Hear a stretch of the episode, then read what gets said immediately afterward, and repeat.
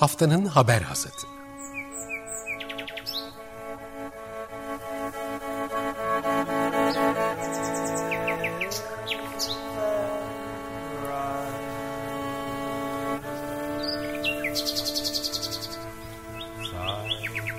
Haftanın öne çıkan iklim haberleri ve araştırmalarından okumalar ve yorumlar.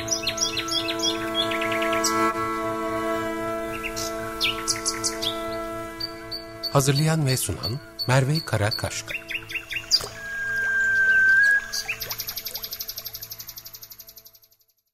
Günaydın haftanın haber hasatına hoş geldiniz. Ben Merve Karakaşka. Geçtiğimiz haftanın önemli iklim haber ve araştırmalarından özel bir derleme sunduğumuz programımıza bu hafta bir röportajla başlıyoruz. Türkiye'de geçtiğimiz yıl e, birçok gölün kuruduğu haberini almıştık. Bunlardan biri Marmara Gölü'ydü. E, bir süredir aslında gölle ilgili çok olumsuz haberler geliyordu. Geçtiğimiz haftada Doğa Derneği ki bu gölü uzun süredir gözlemliyor ve e, Türkiye'de bu sürecin gündeme gelmesini sağlıyor.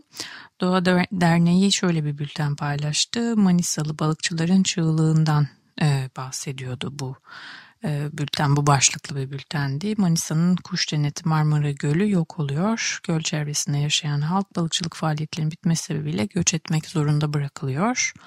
65 bin su kuşunun evi yok oluyor diye başlayan bir bültendi bu. Oldukça önemli bir e, gelişme. Marmara Gölü ile ilgili neler yaşandığını anlamaya çalışacağız Hasad'ın ilk bölümünde. Bu konuda bize yol gösterecek olan bir konuğumuz da var. Doğa Derneği'nin genel koordinatörü Galip Ener bizimle birlikte olacak.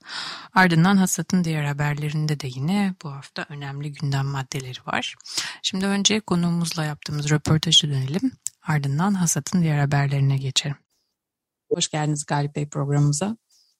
Hoş bulduk, merhaba. Sizi önce yakından tanıyabilir miyiz? Ee, Doğa Derneği'nde neler yapıyorsunuz?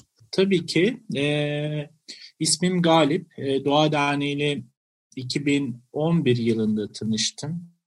Yaklaşık 10 yıldır süreç içerisinde de Doğa Derneği'nin koruma çalışmalarında yer almaya çalışıyorum e, tanıştığım süre içerisinde iki doğa okuluyla aslında e, tanışmış oldum. İzmir Seferihisar ilçesinde Orhan Mahallesi'nde kurulan doğa okulu. Burada aslında bugün de konuşacağımız Marmara Gölü'nün e, neden kuruduğu, neden yok olduğunu e, süreçlerinin daha çok bunun kültür ayağının yok olmasıyla e, Anadolu'da şu anda bütün e, bu yok oluşun sebepleri de aslında kültürün yok oluşuyla başlıyor. Ee, biraz o süre içerisinde tabii ki hani o kültürü buradaki doğal konuna gelen katılımcılara hep anlatmaya çalıştık. Ve bu kültürün yaşamasıyla birlikte ancak doğanın korunmasında mümkün olduğunu hep vurgulamaya çalıştık. Çünkü e, doğada tüm canlılar arasında iyiliğe dayalı ilişkilerin devam etmesi gerekiyor. İnsanın insana, insanın diğer canlılara bu iyiliğe dair ilişkinin e, sürdürmesi gerekiyor ki bizler de doğamızı koruyabilelim. Bu şekilde bir tanışıklığım oldu ve 10 yıldır da Doğa Derneği'nin içerisindeyim. Harika, çok güzel bir e, e, giriş oldu. E, şimdi bahsettiğiniz gibi veya programımızı bu hafta odaklamayı planladığımız gibi bize biraz e, Marmara Gölü'nden bahseder misiniz? Eminim burada bizi dinleyen birçok kişi bu gölü görmedi. Gören şanslı insanlar varsa belki iyi zamanlarında onu da bilmiyoruz ama ekosistem olarak e, nasıl özel? Bize biraz daha böyle bağ kurmamıza yardım edebilir misiniz? Tabii ki Marmara Gölü Manisa'da yer alıyor. Manisa'nın hem Salihli ilçesine çok yakın hem de Göl Marmara ilçesinin aslında e, göle e, e, ilçe dibinde yani öyle söyleyeyim e, kıyısı bulunan bir ilçede. E, Ege bölgesinde yer alan aslında Marmara Gölü e, şöyle söyleyeyim e, 2017 yılında e, ulusal öneme haiz sulak alan olarak tescillenen bir göl Marmara Gölü aslında buradaki hani e, 184 önemli kuş alanından ve 305 önemli doğa alanından da biri. Bir rezervuar olan bir göl. E, 2019 yılına kadar aslında göl tamamen e, suyunu korumuş, oradaki insanlarla bir bütün halinde e, 2019 yılına kadar aktif bir şekilde varlığını sürdüren bir göl. 65 bin su kuşunu içerisinde görülen bir göl. Özellikle tepeli pelikanların da dünya nüfusunun yüzde dokuzunun görüldüğü nadir sulak alanlardan biri Marmara Gölü. Böyle bir ekosistemin bir bütünlüğünü sağlayan bir göl. Evet, Peki insan dışı yaşam için çok özel bir yer, insan yaşamı için de gayet canlı ve özel bir yer olduğunu e, tahmin ediyorum. Buranın etrafında e, önemli bir yaşam, bir bağ kurulduğunu da herhalde söyleyebiliriz değil mi? İnsan yaşamı için de e, vazgeçilmez bir alan aynı zamanda Marmara Gölü. Fakat sizin söylediğiniz... 2019 yılına kadar her şey yolundaydınız. O sene ne oldu? Şöyle aslında 2019 yılına kadar Marmara Gölü'nün hemen asıl ana kaynaklarından birisi Gördes Çayı. Gördes Çayı'ndan su gelirken burada devlet su işleri tarafından yapılan bir Gördes Barajı var. Ana kaynağına bu baraj yapıldıktan sonra 2016 yılında tamamlanıyor baraj ve su tutmaya besliyor göl artık su gelmemeye başlıyor. Yani ana kaynağından su gelmemeye başladığı zaman yeraltı suların da çekilmesiyle birlikte gölde bulunan su gün geçtikçe azalmaya başlıyor. Ve 2019 yılından sonra da artık gölde ne yazık ki oranın balıkçıları göle, oranın insanları o gölden hiçbir şekilde suyun olmadığını hani e, gözlemliyorlar ve farkını veriyorlar. Artık oradaki o balıkçılık faaliyetleri de bitti. E, gölü besleyen ana su kaynağını baraj yapılmasıyla e, Marmara Gölü suyunu kaybediyor.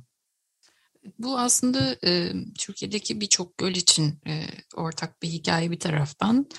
E, yani gölü besleyen kaynakların önünün kesilmesi anlamında bunu söylüyorum. Siz de benden çok daha iyi biliyorsunuz. E, peki bu süreçte hiç e, aslında çok bariz bir neden var ama e, işte iklim krizi, kuraklıkla vesaire bağlantısı var mı? Özellikle biliyorsunuz çok kurak bir e, bahar ve yaz sezonu geçirdi Türkiye. Aslında iklim krizi yani hani bunların bir sonucu bizim doğadaki bu davranışımız özellikle sulak alanların özellikle ekosistemin sürekli zarar görmesinden sonunda doğal olarak bize bir iklim krizinin bunun sonuçlarını görebiliyoruz. Fakat Marmara Gölü için bunu söylemek doğru değil. Çünkü Marmara Gölü'nün yani şöyle düşünün sizin e, bedeninizdeki kan da bir dolaşıyor. Yani su da böyledir, bedenimiz gibidir. Bir yerden bir yere akması lazım. Yeraltı sularını doldurması gerekiyor. Sonradan oradan üzerinde kalan sular buharlaşıp tekrardan yağmur olup tekrardan dereleri, nehirleri oluşturup tekrardan denize ve göllere ulaşması gereken bir suyun döngüsü gerekiyor.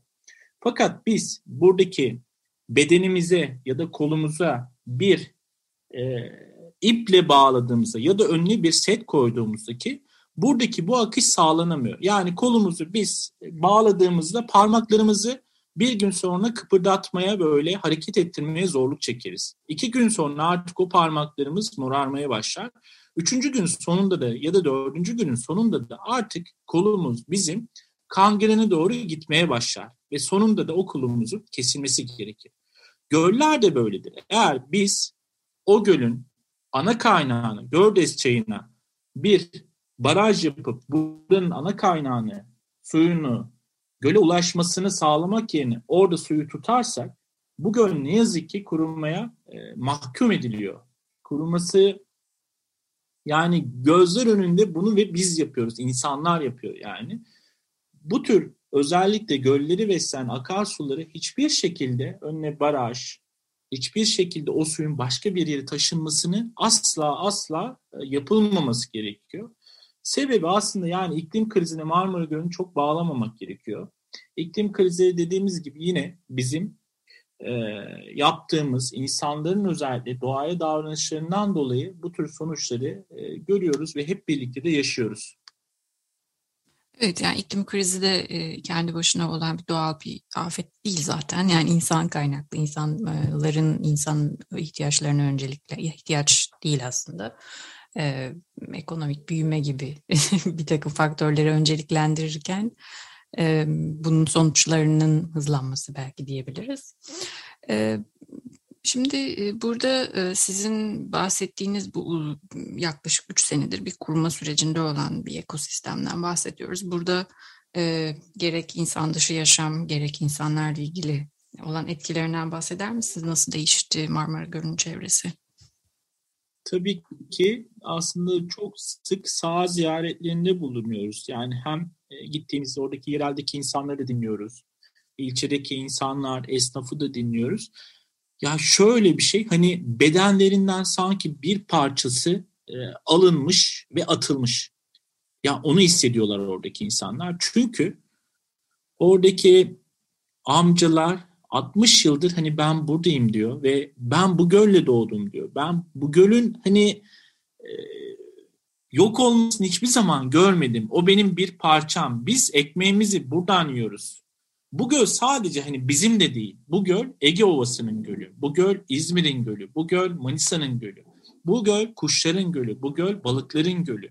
Bunları vurgular, bunları söylüyorlar. İnanın yani oradaki o insanların söylemleri gerçekten hayatlarından, onların bedeninden bir parçasını, canını almış gibi hissediyorlar. Bunun çok da farkındalar ve şunu söylüyorlar. Yani bizim özellikle balıkçılar, balıkçılıkla geçimlerini sağlayanlar biz balıkçılığı biliriz. Biz bu gölden ekmeğimizi kazanıyorduk. Biz şimdi buradan göçüp hizmet sektöründe çalışamayız. Yani bir başka ilde ne yapacağımızı bile bilmiyoruz. Bizim ekmeğimizi elimizden aldılar. Bizim yiyeceğimizi elimizden aldılar. Bizim gölümüzü elimizden aldılar şeklinde cevaplar oluyor. Gerçekten bir insanlık dramı, bir doğa e, dramı e, gözler önünde. Yani buradan aslında şunu söylemek gerekiyor. Yani bunu yapan resmi kurumlar e, belli aslında. Barajı kimin yaptığı belli. Tekrar bir çağrımız olsun. Yani devlet su işlerin bu barajdan muhakkak göle suyunu sağlaması gerekiyor. Bu barajda suyunu tutmaması gerekiyor. Çünkü bu su, gölün suyu, bu su devlet su işlerinin barajının suyu değil. O barajlardan sular salınmadığı takdirde ne yazık ki bu göller kurumaya mahkum ediliyor. Gerçekten korkunç ee, ve ben açıkçası insanla ilişki kuran benzetmenizi de çok beğendim. Çünkü e, aslında ekosistemlerin hepsi biricik ve çözümlere geldiğinde Türkiye'de artık e, o kadar yaygınlaşmış bir algı var ki işte bir bilmem ne başka bir nehri alalım da bu göle verelim. Orası işte e, tekrarda olsun işte vesaire. Kuraklık probleminin çözümünde çok yaygınlıkla kullanılan bir mühendislik yaklaşımı bu. Ama aslında nasıl ki insanın dediğiniz gibi bir kolu bir bacağı işlevsiz hale geldiğinde rastgele herhangi bir şey yapılamıyorsa muhtemelen göller için de ekosistemler için de bu kadar özel ve ince düşünmek gerekiyor belki. E, bu anlamda e, hele de Türkiye'nin şu anda daha kuraklaşacağı ve bu tip işte çözümler konusunda daha doğrusu bu tip kararlar konusunda belki daha zorlaşacağını öngörürsek eğer sizin e, gözlemlediğiniz başka tatlı veya tuzlu ekosistemler var mı Türkiye'de? Onlarda ne tip sorunlar var? Ne tip neden sonuç ilişkileri var mesela? Bunları paylaşabilir misiniz? Tabii ki aslında yani bu sadece Marmara Gölü'ne özel bir şey değil. Ne yazık ki Anadolu'da bu yanlış projeler biraz önce siz de çok güzel söylediniz. Yani hani bir yerin suyunu bir başka yere, bir havzanın suyunu bir başka havzaya taşımak gerçekten hani çok çok çok yanlış projeler. Yani artık bunlardan tabii ki vazgeçilmesi gerekiyor. Bu yaz geçtiğimiz yaz özellikle Tuz Gölü'nde gördük. Yavru flamingoların susuzluktan öldüklerini. Yani bunlar işler acısıydı. Yani bu kadar hani Konya Kapalı Havzası'nda suyun en bol olduğu alanlardan bir havzanın ne yazık ki Tuz Gölü gibi bir sulak alan suyuna kavuşamıyor. Yine sebepleri belli aslında Anadolu'nun pek çok yerinde. Yani bizim artık bu tarım politikalarından ve yanlış e, su politikalarından çıkmamız gerek. E, buradaki Tuz Gölü'ne gelen su kaynaklarında ne yazık ki barajlar, ne yazık ki yanlış tarım politikaları yüzünden akması gereken e, sular göllere ulaşamıyor. Şöyle düşünün yani bugün çok zorluk çekiyoruz gerçekten hani tahıl ürünlerini bile kendimiz artık hani üretmekten yoksun bir ülke geldik. Halbuki Anadolu her zaman bilindiği gibi hep bize ilkokulda da onu öğretmişlerdi. İşte tahıl ambarı Anadolu, buradaki işte tohumlar buradan yayıldı. İşte Mezopotamya'da en çok tohumların ekildiği alanlar Anadolu'da işte Konya Ovası dediğimiz gibi buğday aklımıza gelirdi orada dönümlerce vesaire hani tüm oradan dünyaya da ihracatı yapılan bir durumken ne yazık ki şimdi Konya Havzası'nda buğday dikilmiyor. Yerine sılaj dikiliyor, yerine şeker pancarı dikiyor ve bunlar sürekli su isteyen bitkiler. Ve bunların da ne yazık ki yine hepsi birbirine bağlı olduğu için şu anda buradaki bu su tüketen bitkilerde bir yanlış yine proje olan da kapalı sistem hayvancılığa özellikle hep veriliyor. Yani Anadolu'nun meralarında hayvanları bizim görmemiz gerekirken Anadolu'nun meralarında otlaması gereken hayvanlarsa şu anda kapatılıyor. Kapalı e, damlarda bakılıyor ve bu sulak alanlarda da aslında tam tersine susuz tarımın yapılması gerekirken daha çok sulu tarım ve daha çok sılaj üretilir şekilde ürünler elde ediyor. Tabii bunlar hepsi birbirine bağlı. Yani siz ürettiğiniz o sılajı kapalı sistemdeki hayvana vesaire verdiğinizde bunun yem girdileri, sulama sistemleri maliyeti vesaire zaten o çiftçiyi bitirmek üzerine olan bir proje olmuş oluyor. Tam tersine aslında bizim artık sulak alanlarda ve kapalı havzalarda özellikle susuz tarıma daha çok yönlenmemiz gerekiyor. Sulu tarımdan artık Anadolu'nun çıkması gerekiyor. Bizim yereldeki ürettiğimiz ürünlerin Anadolu'nun neresinde hangi ürün deseni varsa çok da değil. Yani bundan 70 yıl 80 yıl geriye gitmek gerekiyor. O zaman aslında hepsini ortaya koymuş olacak. Yani biz aslında e, ülke olarak ilerliyoruz dediğimizde halbuki bütün değerlerimizi kaybediyoruz. Bütün geçmişimizdeki o kültürü bir anda silmeye çalışıyoruz. Bunun yerine bize empoze edilen bunun yerine sermayenin daha çok para kazanacağı sistemler bize sürekli empoze ediliyor. Yani dediğim gibi Anadolu'da ne yazık ki size hani birçok şurası şurası diyebilirim ama Tuz örneğini verdim. Bir tanesi onlardan e, aynı şekilde Anadolu'daki sulak alanlar ne yazık ki yanlış su politikaları ve yanlış tarım politikaları yüzünden kurumakta. Evet, bunları da biz yer yer haftanın haber asatı programımızda ele aldık. Gerçekten e, korkunç ve belki çok da öncelikli bir gündem maddesi olmasına rağmen hep geri planlara atıldığını da görüyoruz. Bunun hep böyle taşıma sularla çözülmeye çalışan bir problem olarak karşımıza çıkıyor. Söylediğiniz gibi endüstriyel hayvancılıkla da çok yakından ilgili bir problem. E, işin o tarafı da pek dokunulmadan kalıyor aslında. Yani bu konunun e, gerek Marmara Gölü'nün gerek e, Türkiye genelindeki sulak alanların e, insan ve insan dışı yaşama etkisini daha çok konuşmamız gerekiyor muhtemelen önümüzdeki dönemde de. Benim söyleyeceklerim aslında bu kadar. Sizin eklemek istediğiniz başka şeyler var mı bu konuda? Aslında şunu söylemek istiyorum Marmara Gölü özelinde. Yani çok gerçekten emek verdik Doğa Derneği olarak da başka birçok sivil toplum kuruluşu, yereldeki kooperatif olsun yani e, göllerin suyu alınmasın, sulak alanların suyu alınmasın. Yani o su buradaki insanların hakkı sadece değil yani. O barajda tutulan su. O su Marmara Gölü'nün hakkı, Ege Ovası'nın hakkı, orada yaşayan insanların, orada yaşayan ekosistemin hakkı. Yani buradaki yetkililer belki hani bunu her zaman dediğim gibi biraz önce bedenimden de örnek verdim. Yani damarlarımızı biz tıkamayalım damarlarımız açık olsun. Yoksa zaten ölüm ne yazık ki kaçınılmaz oluyor. Bunların bir an önce bu politikaların artık e, düzeltilmesi gerekiyor. Artık hani bu politikalardan, yanlış politikalardan çıkılması gerekiyor. Söyleyeceklerim böyle. Çok teşekkürler e, bu yayına bizleri davet ettiğiniz için, kattığınız için.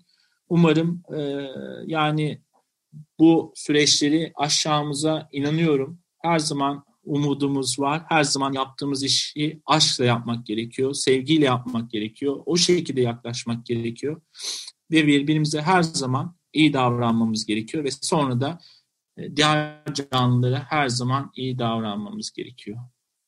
Evet, iyilikle güzel bir açılış yaptınız. Yine aynı e, tonda bitirdiniz. E, ben de size katılıyorum ve kesinlikle e, çok teşekkür ederim.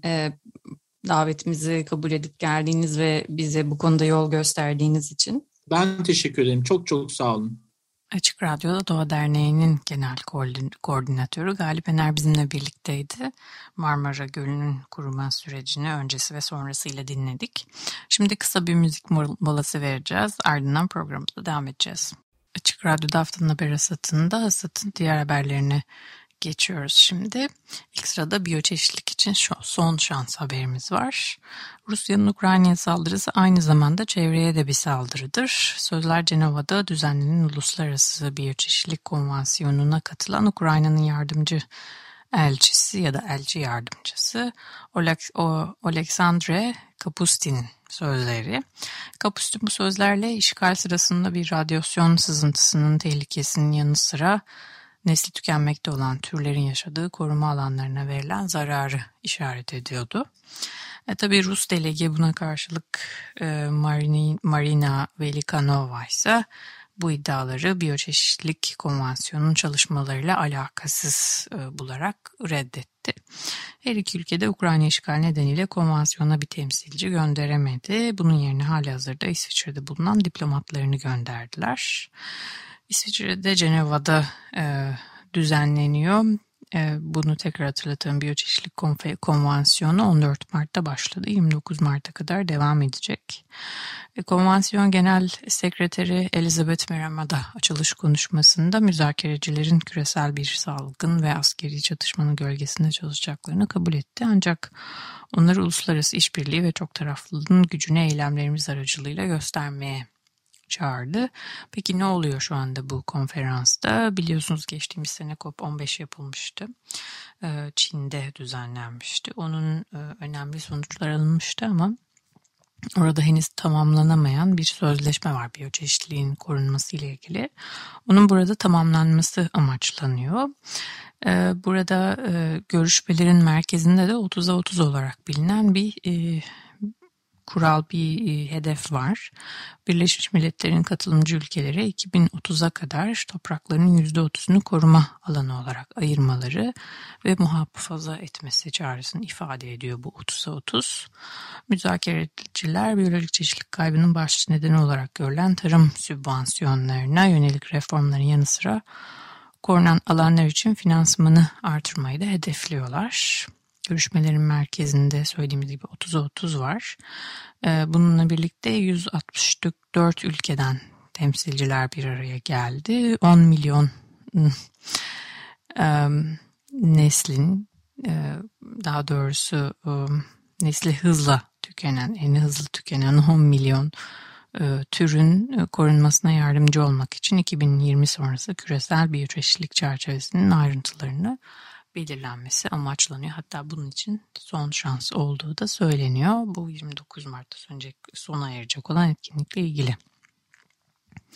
Şimdi geçtiğimiz hafta e, veya geçtiğimiz birkaç hafta diye genelleyelim. E, Ukrayna Savaşı ile birlikte bu fosil yakıtlardan çıkışın hızlanması ve yenilenebilir enerji konularında tartışmaları e, sık sık gündeme getiriyor. Burada birkaç tane önemli benim altını çizdiğim veya bahsedilmeden geçen konular var diyelim. Ee, burada birincisi geçtiğimiz hafta e, Bill McKibben e, biliyorsunuz günümüzün en önemli aktivist ve gazetecilerinden biri. New Yorker'da yazıyor. Geçtiğimiz hafta da uzunca bir yazı ele aldı. Burada yazının başlığı yanarken bir şeyler yakmayı artık bırakmamız gerekiyor e, idi. Bu yazıda önemli notlar var. Haliyle yazıda petrol, gaz ve kömürden çıkış yapılması gerektiğini anlatıyor McKibben. Bu konudaki son çalışmaları, hikayeleriyle birlikte yer veriyor. Ee, ve asıl söylemek istediği veya duyduğumuz önemli altın çizdiğimiz noktada e, artık yeşil enerjiye, yenilenebilir enerjiye geçişin önünde ne teknolojik ne de maliyet anlamında bir bariyer var. Bu erteleme ve hikayelerin artık gününün geçtiğini, çağının çağımızın güncelliğini yitirdiğini söylüyor. Şöyle bir anekdotu var. Yenilenebilir enerji artık fosil yakıttan daha ucuz ve daha gittikçe de daha da ucuzluyor. E, Oxford Üniversitesi araştırmacılarının geçtiğimiz Eylül'de artık sonuçlarını buldukları ama sanırım artık hakemli e, hakem değerlendirmesinden geçen bir araştırmasını da söylüyor. Bu araştırmada yenilenebilir enerjiye kararlı bir geçişin önümüzdeki 10 yıllarda dünyaya 26 trilyon dolarlık enerji maliyetinden kurtaracağını bulduğunu da söylüyor. Bu oldukça uzun ve önemli bir okuma. Bunu ayrıca görmenizi de tavsiye ederim. Tabi hasatta bunu tamamen özetlememiz mümkün olmaz. Ee, bir diğer geçtiğimiz hafta bu hafta hatta hasatın manşeti olan haber bunu da e, mutlaka konuşmamız gerekiyor diye aldık. Kömür madenciliği yıllık 52 milyon ton metan salımıyla petrol ve gazı geride bırakıyor. Bu Global Energy Monitor e, yeni bir araştırma yaptı. Dünya genelinde kömür madenlerinden kaynaklanan metan gazı emisyonlarının küresel petrol ve gaz sektörlerinden kaynaklanan emisyonları aştığını buldu. Bu oldukça çarpıcı çünkü metan e, yaklaşık 40 kat kadar karbondioksite göre küresel ısınmada daha etkili bir gaz. Evet atmosferde daha kısa süre kalıyor. Ama metan salımlarını kestiğiniz zaman daha ciddi bir küresel ısınma ile ilgili daha hızlı yol kat edebiliyorsunuz.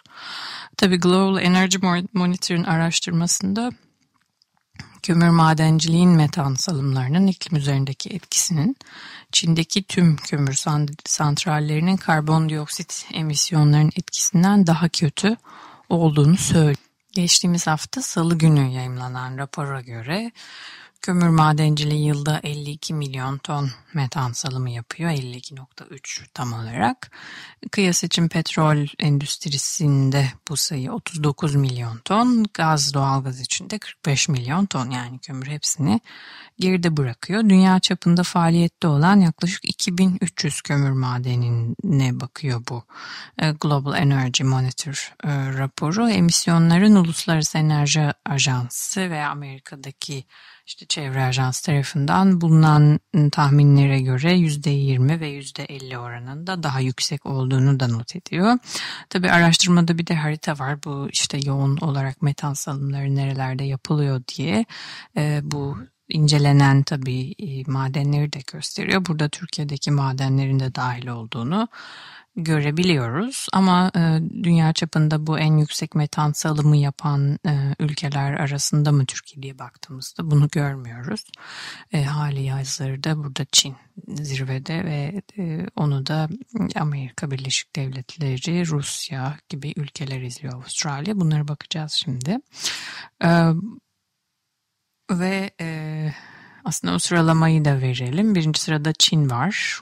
E, Amerika Birleşik Devletleri, Rusya, Avustralya, Güney Afrika, Hindistan, Polonya ve dünyanın geri kalanı diye e, sıralanmış burada. Ülke bazında e, Çin yani dünyanın tabii ki bir üretim merkezi olduğu için ve dünyanın bu bütün bu üretim süreçlerinde kömürle yaptığı için haliyle Çin'de çok ciddi bir kömür madenciliği devam ediyor. Rapor bugün planlanan kömür madenlerinin de gerçekleşmesi durumunda metan salımlarının yılda 11.2 milyon ton artacağını öngörüyor. Bu da Amerika Birleşik Devletleri'nin kömür kullanımı nedeniyle sebep olduğu iklim etkisi kadar bir etki diye söylüyor. Şimdi e, bununla birlikte şunu da e, not etmek lazım. Bu yeni yapılan kömür projeleriyle ilgili ilginç bir not var. E, mesela e, bunları ayrı bir e, Global Coal Mine Tracker'dan açıp bir baktım ne oluyor diye bu Energy Monitor'un kaynak olarak aldığı yerde işte dünyada hmm, verilen yeni kömür projeleri teklifleri neler neler mesela Çin'de şu anda 169 tane teklif var kömür madeni projesi. Onu Rusya takip ediyor 69 kömür madeni projesiyle. Hindistan'da 67, Avustralya'da 53, Türkiye'de kaç tane diye baktığınızda 5 tane olduğunu görüyorsunuz. Yani bu kadar korkunç sayılar e, hakikaten ve bunların ne kadar onaylandığını, ne kadar hala keşfetme aşamasında olduğunu da görebiliyorsunuz. Mesela Çin'de 139 tane proje şu an yapım aşamasında diye de not edilmiş. Dünyanın hiçbir yerinde bu kadar yoğun bir çalışmada henüz yok. Ve e, bu Global Energy Monitor'un araştırması diyor ki Uluslararası Enerji Ajansı'nın 2030'da net sıfır hedefine ulaşmak istiyorsak bu kömür madeni metan, metan emisyonlarında 2030 yılına kadar her yıl %11 düşürmemiz gerekiyor. Yani bu da demek oluyor ki yeni metan salımına sebep olacak olan e, küresel e, herhangi bir maden projesi, yeni bir maden projesi yapmamız gerekiyor. Tamamen iptal etmemiz gerekiyor diyor. E, proaktif adımlar atmadan kömür madenleri kapandıktan sonra bile metan gazı salmaya devam ediyor. Yani kömürden çıkış yerine kömürü azaltmak bu hani e, phase out, phase down tartışması vardı hatırlarsanız.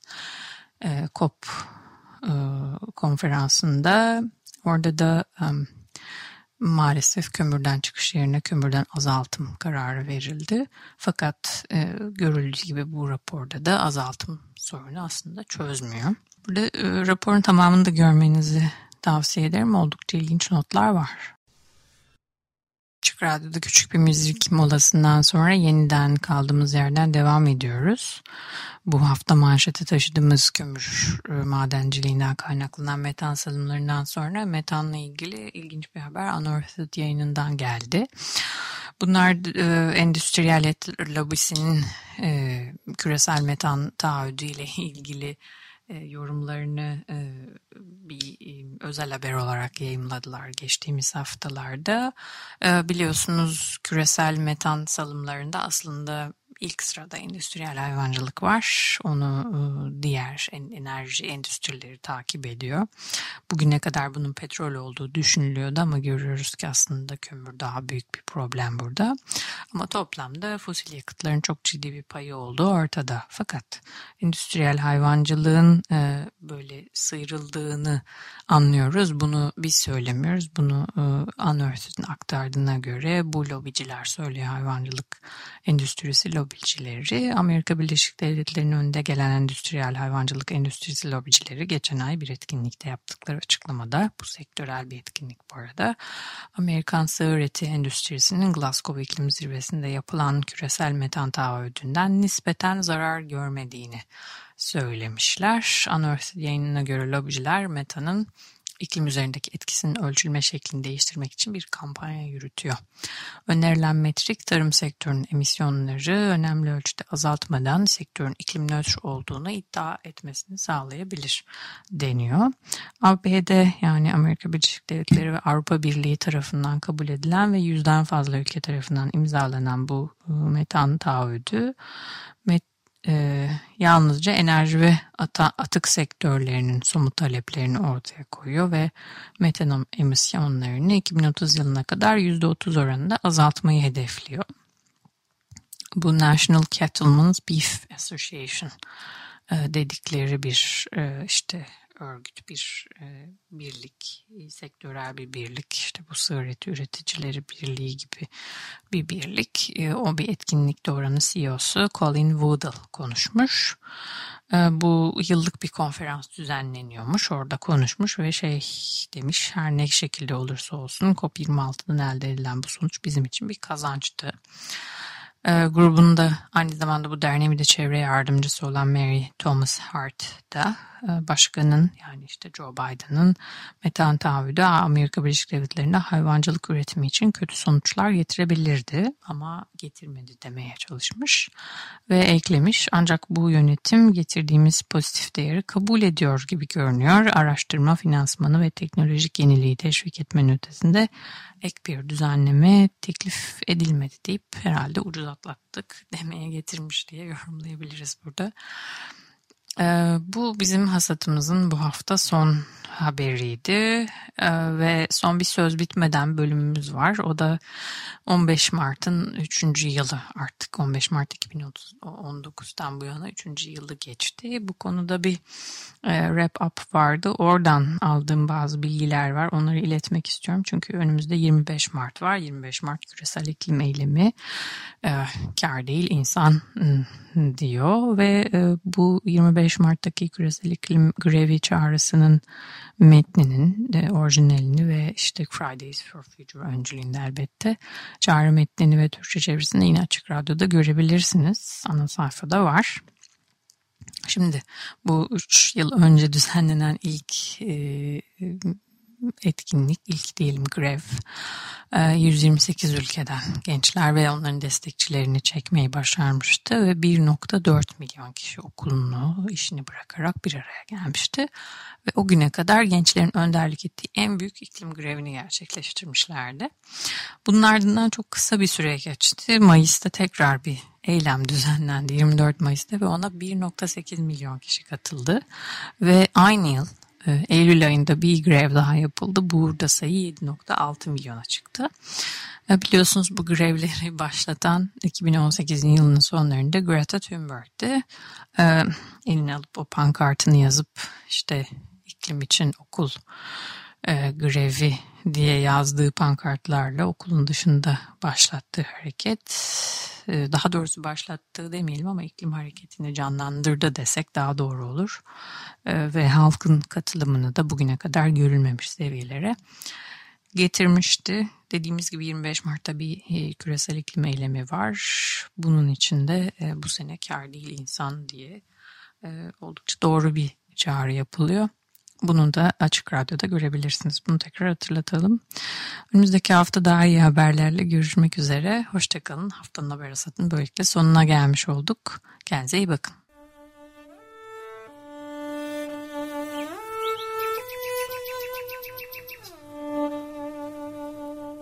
Haftanın haber hasatı.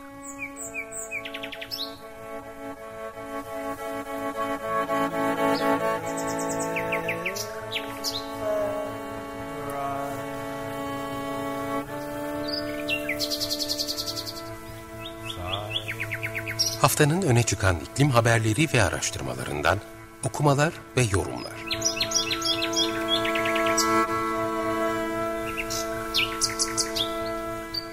Hazırlayan ve sunan Merve Karakaşka